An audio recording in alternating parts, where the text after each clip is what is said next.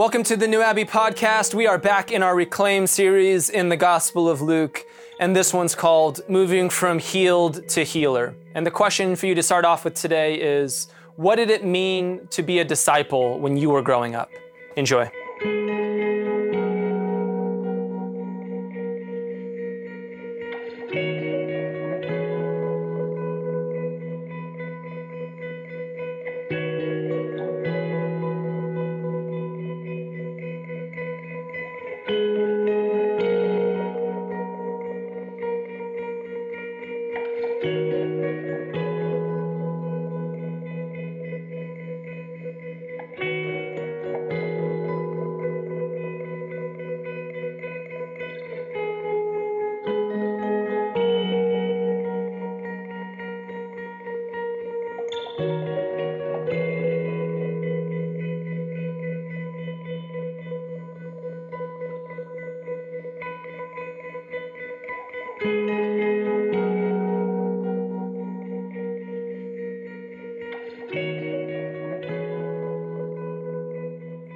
We are back in the Gospel of Luke. We've been here the entire year. We took off a little bit of time in the summer to do a question series.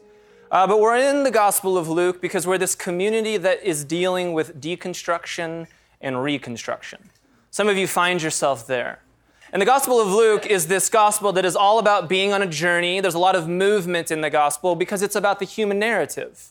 That the Jesus narrative isn't about somebody who lived 2,000 years ago, died, and rose again. The Jesus narrative is about experiencing the risen Christ now, which is another way of saying that Jesus shows us the very best of what it means to be human and the very fullness of who God is. And so the Jesus narrative, the disciples, it's all really about what does it mean to be on this human journey. And so we are in Luke 9, and it is September. So by 2021, people are really going to finish up Luke. and it's going to be good. So we're going to talk about a few things today. Mainly, what I want to get to is how do we move from being people who need healing? Because we need healing. I grew up in a Christian world where we didn't talk about emotional and physical wellness uh, very often or very well. All we talked about was spiritual stuff. If you just do some Bible studies and you go to church on Sunday morning and Sunday night and maybe a little Wednesday night, do your appropriate amount of quiet time, then everything will be okay, my friends. Right? But it didn't work that way. People were still getting divorces. People still hated each other. People still didn't know how to deal with justice in the world. Because what we weren't teaching is the full human experience. That you can memorize the entire Bible and still be an asshole. Who would have thought? I sit at a Thanksgiving table every year with family members who are only going to heaven and they're assholes. I'm dead serious. It's fascinating to me. So, we need to move from finding some healing, then also becoming some healers. And if we're going to do that well, then we got to talk about some things we got to talk about Hogwarts School of Witchcraft and Wizardry. Harry Potter fans out there. You already know where this is going if you've been here before. It, to, come on, when was the last book come out? 2008? Some people are still reading them. Dumbledore. Do you? First time? First time? You've never read it? No?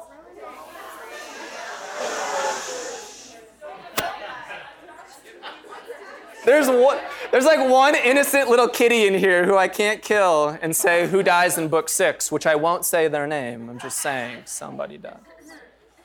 We're going to talk about healed. We're going to talk about the statement on social justice and the gospel. Does anyone know what that is?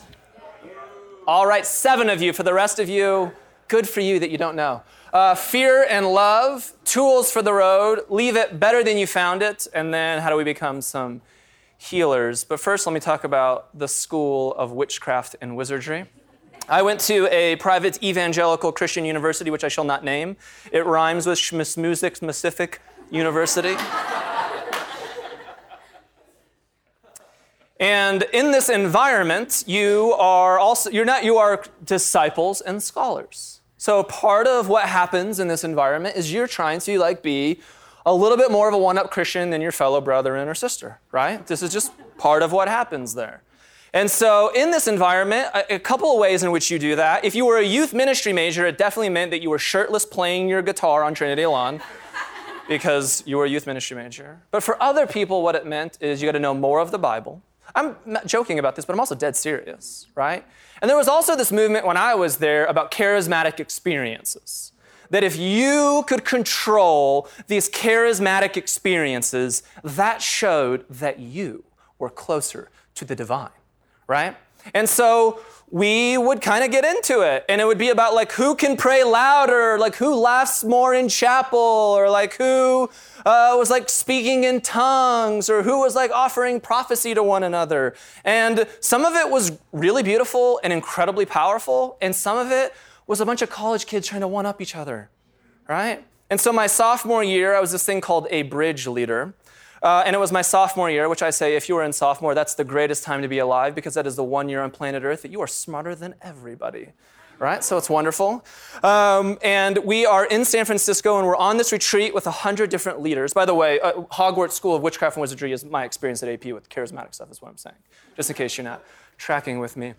And we're there, um, and we're in San Francisco, and I kid you not, uh, this girl, we're in the middle of prayer time, and every time the name Jesus comes about, she starts shrieking and uh, kind of like going into like convulsions on the floor. We're a bunch of 19 year olds there, and there are no other leaders in the room. So, talk about some good times, right? So, all of us proven leaders, right, do what we have been trained to do for the last two and a half weeks. And uh, people start like praying for her and like exorcising demons. And I'm like joking about it, but it was terrifying, right? There's a girl like shrieking and convulsing on the floor every time Jesus is mentioned, and we're all like, what? Expelliarmus or whatever. I don't know what those. Is that a spell? It wasn't working, right?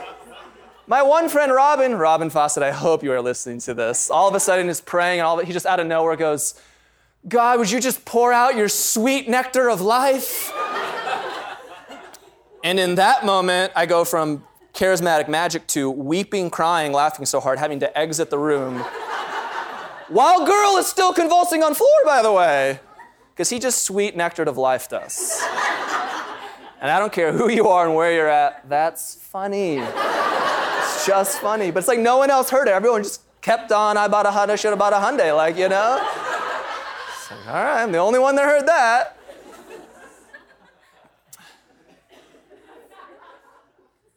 I'm a closet charismatic, by the way.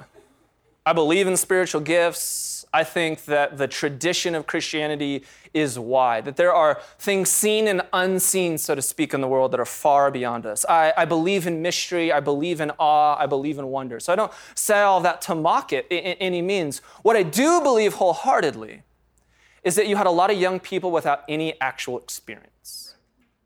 And it was the blind leading the blind. And what I believe about Jesus is that Jesus is incredibly gracious to us in our processes and about the actual experience that we need. And I would hope that every five years and 10 years and 15 years and 20 years, we can look back on moments in our life and laugh at ourselves, right? And be like, what were we doing there? There's going to be just like we look back to the like the 1950s. They're like, you didn't allow interracial marriages, you Neanderthals, right? There's going to be people who look back on us at the church and they're like, You didn't let gay people get married? What? They were sending people, they were trying to get ready to go to Mars. What do you mean you weren't going for this? There's always times in history where we look back and we just know a lot more. But part of it is also just being gracious to ourselves in history as we're going through our own real processes of figuring out where we're at as human beings and trusting that God is always meeting us in those realities. And part of what needs to happen in those processes is we got to be able to name some of those experiences that we have that maybe were unhealthy. Maybe were formative, but now we can grow from them a little bit. And that's how we begin to find actual healing in our lives. We need to go find people who are further along in the journey than us, which, by the way, this is the most difficult task in the 21st century. Because we live in a time and place in history over the last 100 years where the generation who lived before us, whatever age span that you are, is not experiencing the same world that you're experiencing. Keep going back.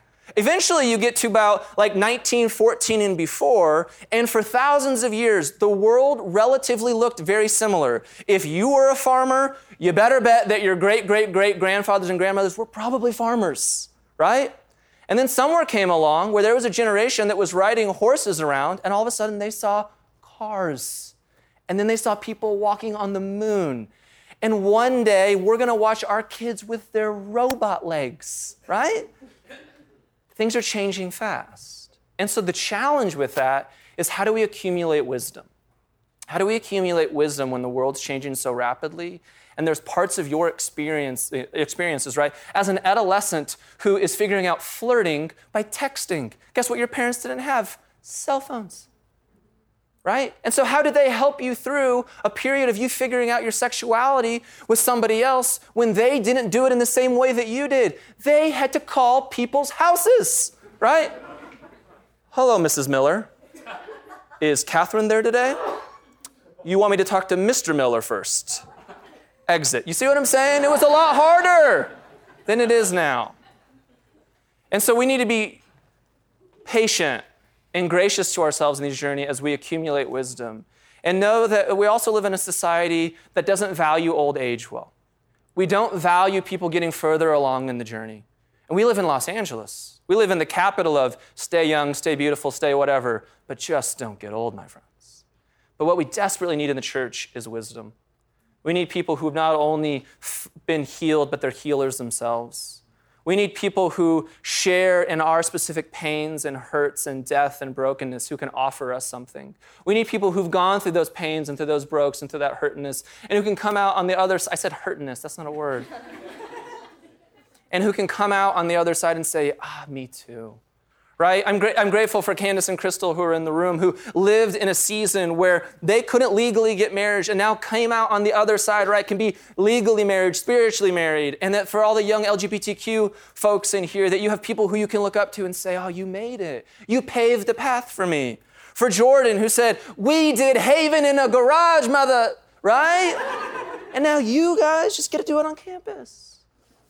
You need that shared wisdom of people who've kind of built the path for us. And that's where we're at in the Gospel of Luke, Luke chapter 9. When Jesus had called the 12 together, he gave them power and authority to drive out all demons and to cure diseases. And he sent them out to proclaim the kingdom of God and to heal the sick. We're going to read this passage twice, by the way. He told them, Take nothing for the journey no staff, no bag, no bread, no money, no extra shirt. Whatever house you enter, stay there until you leave that town. If people do not welcome you, leave their town and shake the dust off your feet as a testimony against them. So they set out and went from village to village, proclaiming the good news and healing people everywhere. Now, Herod the Tetrarch, everyone's favorite Herod, heard about all that was going on, and he was perplexed because some were saying that John had been raised from the dead others that Elijah had appeared, and still others that one of the prophets of long ago had come back to life. But Herod said, I beheaded John. Who then is this I hear such things about? And he tried to see him. Let's go back through it one more time. Luke chapter 9. When Jesus had called the 12 together, I want to stop there a second. Where we're at in the Gospel of Luke means that you probably have already had to follow along. Jesus has already called disciples, which is incredibly important. That Disciples is simply this idea of a student or a pupil or a learner. It is somebody who is learning something not in the context of how we've learned things in the 19th to 20th century by sitting in well rows, right, even rows, facing a teacher and listening to somebody for seven hours. In Jesus' world, you learn things by following somebody by literally practicing what they do, learning how they think, being at their feet. So he had students who he had carefully chosen, and his students were interesting because they were like the lowest of the low. They weren't the Harvard kids. These aren't the kids who got extra credit. These were the guys who like barely made it, were fishermen and tax collectors and zealots and all kinds of strange things. And Jesus is like, yeah, that's where I'm going to build my base. Because if I can work with this group, I can work with any group. And so being a student of Jesus is incredibly important for where we're at in the story. Following Jesus in Jesus' life is incredibly important. That there's this good news in this kingdom of God that Jesus is talking about. That good news is not your capacity to say the right prayer or get baptized in the right church or to know the four spiritual laws, to have memorized tulip or whatever weird stuff somebody made you do. Your capacity to enter into good news is to see that you too are a child of God that you too are loved by God, that you are pleased, that God is pleased with you. That's what the good news is, that Jesus' ministry begins there, that these are the words that God speaks over Jesus, and that when we find ourselves in Christ, that this is how God sees all of humanity. That's good news. That we no longer have to strive that it's not about our capacity to do right or not do right. Do we keep all of the moral codes? Do we get enough of the Bible memorized? It's being able to recognize that you, that I, we are made in the image of God. And that Jesus begins his ministry with that so that his disciples can see this. If you can believe Jesus, if you can believe that Jesus is made in this image of God, that Jesus is the Son of God, then if the disciples can eventually believe that they are made in the image of God, then they could have the capacity to see that everyone is made in the image of God. And so, where does Jesus go after Jesus' baptism? He goes around to all of the people who shouldn't believe that they're made in God's image. And he didn't hang around any of the people who thought they were correct because they got an MDiv. Right? That's telling for us. Jesus is trying to show us what it means to be a student of God. And to be a student of God is to be able to proclaim from the lowest of the low all the way up that you are sons and daughters, my friend, that you are loved, and that God is pleased with you. We haven't done the disciple thing very well. Part of the reason that we haven't done the disciple thing very well is because Christianity, for the most part, in the empire that we live in, the United States of America, the most powerful empire that the world has ever seen. An empire so powerful that it can increase its defense budget by $70 billion. And it has a defense budget 11 times greater than the next largest defense budget in the world. And yet, we have 3,000 people who die in Puerto Rico. That kind of empire that has all of the resources, but chooses to spend its resources on military might and power. That in our world, where we focus on power and security, we have made the disciple thing a game of cognitive beliefs. And so you have denomination after denomination all battling each other in apologetics or who knows the Bible more, using the Bible as a weapon to show, see, we're closer to God. See, we move the things around in the right way. See, we're the righteous ones. And yet Jesus wasn't interested in that. Jesus was far less interested in what you think and far more interested in how you think. And we live in a world, we talk about this in here all the time, where we taught people, we taught people to take the Bible incredibly literally, but we never taught them how to take it seriously. And because people haven't taken it seriously, we haven't been great students. We've just been great memorizers of the Bible. And those are two very, very different things. My wife recommended a book for me to read called No Drama Discipline. In the beginning of this book, it, it opens up this really powerful idea that we, uh, we avoid the word discipline a lot of times because the word discipline comes with a lot of negative connotations. That discipline generally means consequences or punishment. When I say I'm going to discipline my child, you think of maybe like a spanking or something like that. But the word discipline actually comes from the root word disciple that when we discipline our children, what we're really trying to do is to teach them the best way to be human. And for those of you who are parents, or for those of you who were ever kids, all of us, you know how hard it is to be a human being. It's the most difficult job that you'll ever have, just so you know. And we, you should use discipline in a way in which we are teaching people to be good students of their humanity. But instead, the word discipleship and discipline and the words that are kind of lumped with it have often been seen as negative. Or we've reduced disciple making to your ability to proselytize and your ability to memorize Bible verses. That is not disciple making. How do I know that? Because you want to know one of the people who quoted the Bible the least?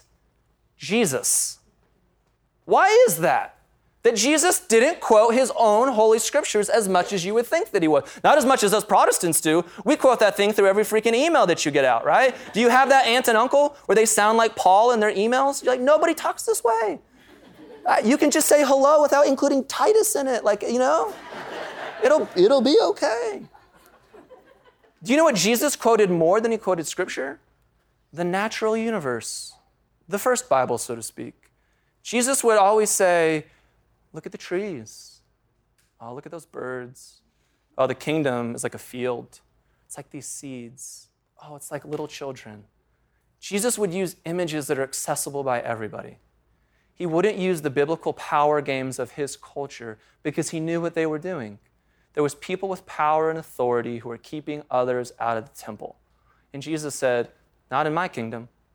Not in this reality. I'll use language and images that are accessible by all." And yet, thousands of years down the road, we find ourselves back in the same place, not using these beautiful biblical scriptures as a means to bring healing and life to the world, but we've used them to quite possibly the Bible's been the most destructive book that humanity has ever seen. It also has the capacity to bring healing because it has eternal truth. Not like you press an elevator at the end of your life, go up eternal truth, but that these things are true in every generation to be a good student, to follow God, to practice kindness, to live in generosity, to go about justice. These things will be true in every generation. And to go about these things, you'll have to work against some of the systems of the world. So understand that Jesus had disciples, but then Jesus also had the 12, which he calls, and these were the apostles. And it's not about can you memorize who the 12 were, it's more about this holistic idea that there's a process. That Jesus is always looking for these great students of humanity who want to follow this way of the Christ that's going to show us the very best of what it means to be human and the very fullness of who God is. But then Jesus also knows that as you grow in this thing, just like a little child, one day, you're going to get to the edge of the street and your parents going to let go of your hand and say, You're going to walk to school on your own today. But we've lived in a church world where we don't want people to walk on their own. We want them to keep coming back to the authority who stood in front, who has the MDiv. No, my friends. Your job is to be empowered so that you can move from being a student to being an apostle, which simply means a sent one that you can take whatever healing that you found and that you can go into the world and heal other people. Candace and Crystal have the best capacity. I'm really on you guys today. Thanks so much for that. To tell other lesbian couples about their hardships and the hope that they've gone through. They were disciples of these things, and now they're sent ones in their work, right? I am in a 12 step program. I get to tell other people in my 12 step program, they've got to show me a better way because they understand sobriety in a way that I don't, right? Or they, they understood sobriety in a way that I didn't. And they showed me how to be a student, and then they showed me how to be a sent one. That you begin every 12 step group admitting, I am powerless and my life has become unmanageable. And then you eventually go to your 12th step, which says, Now that these things are true about me, may I pass this message on to the next addict. And if you're an alcoholic, you have the most powerful message to talk to another alcoholic about. The person who's raped, you're the most powerful person to talk to the other person who's gone through those horrible circumstances about, right? For those people of color in this room and the specific experience that you've had living in a white, patriarchal, dominant society, you have a narrative to tell that I cannot tell. And vice versa. I have a narrative as a straight white male to t- straight white male to tell other straight white males about how do we reclaim and renew and redeem um, the part of society that we've been in, that we don't no longer use the power and the privilege that's been given to us in ways to keep it for ourselves and to oppress and repress other people. But how do we understand our positions and release that power and empower others to succeed and do well and to be healthy? You have a unique place as a disciple, and you have a unique place as an apostle. But what you need to be gracious to is that you're in the process of learning. And some of you need to hear this well. You're not ready to be sent, and that's okay. If you need healing, if you're in a space of deconstruction, and you're angry and you're mad and you're cynical and you want to challenge and you want to burn the whole house down, follow the rabbi, my friend. Learn to love yourself well, learn to be loved, learn to see your capacity to love others. There will come a time where you'll have something better to share. There's nothing more terrifying than when people don't realize that and they are zealots out there saying some horrible stuff. We've all, I've been that person, right? Like I, I, went to like my youth group and I signed a pledge card. And the next day that I'm out there because I had my spiritual awakening in one night, and I'm telling all my friends what horrible sinners they were. They're like, two days ago you were drunk with us, dude. What are you talking about? You were passed out in Kyle's car, right? I didn't let any maturity happen in that process. And we have to have some maturity happen in the process. So Jesus gave them power and authority. Power and authority comes from two places. either comes from a place of fear or it comes from a place of love. Power and authority at its worst comes from a place of fear. I will proudly stand on this platform every single day that Donald J. Trump is in political office and say this. He comes from a platform of fear. This is not about being Republican for me or Democrat or any other political party. It is the means in which the man communicates things. And it addresses power and authority through a lens of fear, in which you consolidate power to make a few feel more powerful at the expense of a lot of others. I will make no apologies for that. Take away my tax credit. I don't personally care. What I care about is that we always call out the powers when those powers are doing unjust things. And there have been Democrats who have done unjust things, and there have been Republicans who have done unjust things. I just see the man open his mouth every day, and it doesn't work for me. And if you're a voter of Donald Trump, love to have the beer with you, and let's talk more about it. My brother in law, Ryan, who knows he listens to our podcast every week, a proud Make America Great Again evangelical white Christian in Wisconsin who voted for Trump. Him and I have these conversations every week because I want to understand, because I'm not trying to scapegoat somebody new in the process. What I know is, is that when we come from positions of fear, we hurt people because we're going to marginalize people and we're going to oppress people. And whenever you see leadership that's accumulating power and trying to make themselves more powerful, that's a fear position. Because the opposite is true of Jesus. Jesus gives his disciples power and authority, but he gives them power and authority to empower people, not to accumulate power. Jesus gives his disciples the power to become powerless. What a different model.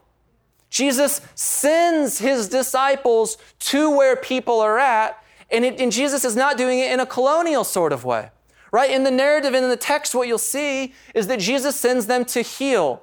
Jesus sends them with nothing for a reason so that they can practice powerlessness, practice this posture of this suffering servant whom we call king. Isn't that a different model? Here's what's interesting about the Gospels the Gospel of Mark, the Gospel of Matthew, and the Gospel of Luke are not trying to prove that Jesus is the Son of God. What did he just say on a Sunday morning in church? Yeah. Most of what they were trying to do was talk about this kingdom of God as the primary language that is used between all three of those gospels. The Gospel of John is trying to do something different. It's called context, and it's called timing, and it's called read a few books. So the Gospel of John was written like 80 years after Jesus, and during that time there was this everybody's favorite heresy, Gnosticism, and that's when the Gospel of John was being written to combat Gnosticism that was going on in the early church at that time. But these other Gospels are always hitting on the kingdom of God and the kingdom of heaven. Why? Because they were all about the here and now. They were all about trying to change reality for human beings now. How often do you see Jesus talking about heaven and an eternal life to come? Like 1% of 1% of the time. Isn't that fascinating? That Jesus is talking about kingdom in this place. But something that we've lost is the political power that the Gospels had. Jesus was talking about kingdom in the midst of what? Another kingdom. That's how you get killed, my friends. And he did. Because he kept talking about this other kingdom and this other reality in which everybody is brought up. And guess who doesn't love that narrative? The Caesars of the world, the Pharaohs of the world, the powerful of the world, the top 1% who want to control wealth and not disperse it. This story is eternally true because it's true in every generation.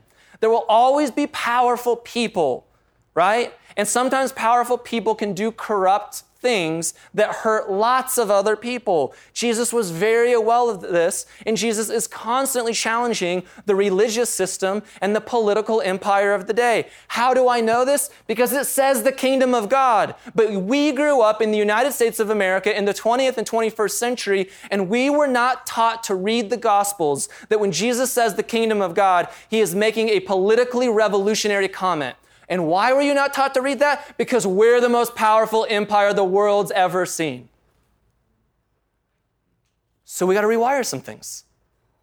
That when we hear Jesus talk this way, we got to say, oh, he's not talking about the elevator up kingdom to come. He's saying, you're going to go confront the systems now. He doesn't say, go heal people so that they can go to heaven. Like, do you see any of that in this? What does he send them to? To flesh and blood and sweat and dirt and pain and hurt in this world at this moment.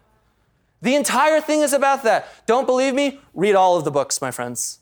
Read all of the Gospels and see what Jesus talks about. Start reading the Gospel of Matthew, Mark, and uh, Matthew, Mark, and Luke from a political standpoint. See how Jesus talks about kingdom, and instead of thinking heaven later one day, start thinking, how come every time that Jesus says this, it's about real people in this situation now? And how Jesus is disrupting these kingdoms and these empires and these systems. And Jesus is not handing out power and authority with fear. Jesus is always handing out power and authority to distribute more love. What a different system that we're talking about now. And it is revolutionary. And that's why, for the first 300 years of Christianity, Christianity grew from a group of 12 to millions of people. Why? Because they challenged the empire and they challenge the systems. This is why later you'll have Paul who will say, it doesn't matter if you are slave or if you are master. It doesn't matter if you are male or if you are female. It doesn't matter if you are Jew or if you are Greek. Those are subversive words to an empire that very much wants Roman men in power. The whole thing is a subversive document. And what does that mean for us? Is that we have to relearn what it means to be students of this Jesus. And we have to relearn what it means to be sent ones who go about in the world. That the only way that we're ever going to offer healing is if we find healing ourselves. I love these quotes from Maya Angelou. She says this I've learned that people will forget what you said, people will forget what you did, but people will never forget how you made them feel. I don't trust people who don't love themselves and tell me, I love you, right? You can't give what you don't have. There's an African saying, which is be careful when a naked person offers you a shirt if you can't be a student who's learned to find healing and who's learned love and learned the truth about your humanity, how will you ever pass that reality to other people? Instead, what we're going to pass all along, right, is a domesticated gospel that cares very little about what happens now and is only interested about what happens one day in some other reality. And yet, Jesus seemed to be the person least interested in that conversation. But we've seemed the ones to be the ones who preserved it for the sake of power. If you go back to my head slide, please. So, some tools for the road, and this part will be quick. Three things to take away. One is powerlessness. Jesus sends all of his students into a place of powerlessness. Think about this again. We're saying that we serve a God who is naked and bleeding and suffering. That's not grandiose. That's not powerful. That's not somebody sitting in the White House on a toilet tweeting at 5 a.m. It's very different. Am I right? Those are two very different images. Be careful what you do with those. Both are naked men, though. And that's important for us to recognize. Who is the leader we're following? What kind of student should we be? Powerlessness. The other is mutuality. That whenever Jesus sends people somewhere, it's in this posture of mutuality. There's this realization of, you have something that I also need. You have something to teach me. And the church for too long was in a posture of colonization. We have something to offer you. You are welcome as we rape and pillage your lands. We do that all the time in black and brown neighborhoods still. We do that all the time as we send people around the world. I'm always fascinated by the, I'm fired up today. I am always fascinated by the Facebook post when I see the white person on their two week mission trip surrounded by black people, yet they know no black people in their own context. Isn't that weird that we will give billions of dollars away around the world for black and brown people, yet we will let people in our own cities go under resourced and impoverished and broken? It's an interesting world that we live in. Why? Because we've been taught a gospel of fear and not a gospel of love. Because we've been disciples about a kingdom that will come later instead of a kingdom that is here and now. And what we're being sent into is to change some people's beliefs so that they say the prayer right instead of actually bringing real healing and change and development to real communities and real people around the world. These are two different narratives. Which one are we going to follow? So we need to be powerless. We need to live into mutuality as we, as we practice and follow this way of Jesus. And I had a third point, which to be honest, I cannot remember as I say this right now. Must not have been that important. And so I'll close with this leave it better than you found it. Actually, I do know my third point. Fantastic. Hello. Thank you. There are a lot of you in this room who've been really hurt by a lot of other people. And the final point of Jesus is about maturity. Shake the dust off your feet we all have to learn in this room when there's a time to fight and when there's not a time to fight. I'm so grateful for some great leaders in our community who sent me this document that John MacArthur sent out this week, which was a really small view of humanity and of God.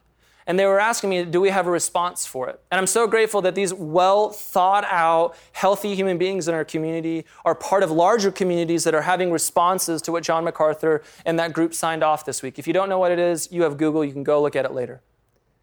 But for me, the process is when do we engage in a fight and when do we not engage in a fight? There's always going to be the John MacArthurs of the world who, in my mind, preach a gospel of fear. Not helpful for me. I want to spend my time going about preaching a gospel of love. There's going to be some times that I need to respond to the John MacArthurs, but most of the time, I just want to keep pushing forward on this road of love.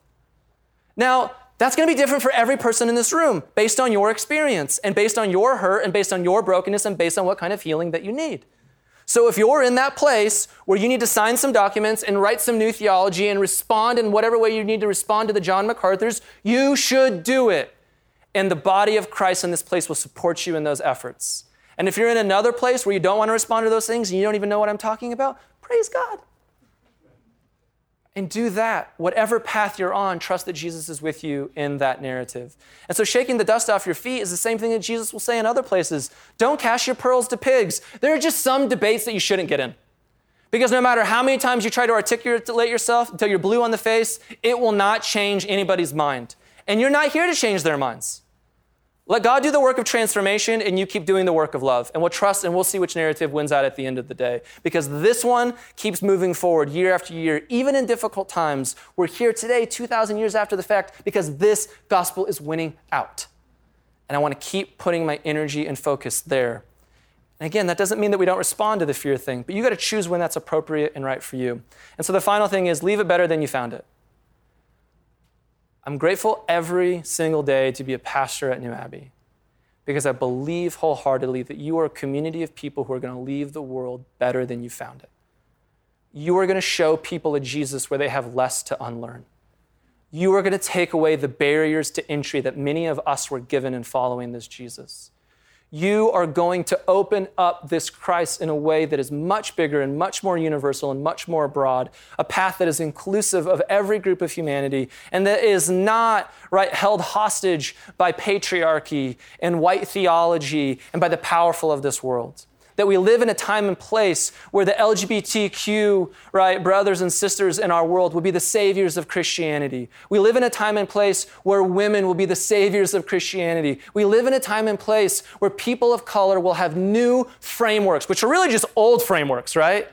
Of powerlessness and mutuality and shaking some dust off their feet to show us a better way of Jesus. I am grateful to be a part of a community that is practicing this way that we are learning to be these kind of students who are healed with a much more diverse story so that we can be sent ones who heal in a way that leaves the world way better than we ended up finding it. Would you find a few people and answer these questions? What can being an apostle mean for your life moving forward? Maybe another way of saying it is Is there a bigger gospel or a bigger kingdom for you to fall into? Or maybe you don't want anything to do with this question. Talk about what you want. Enjoy.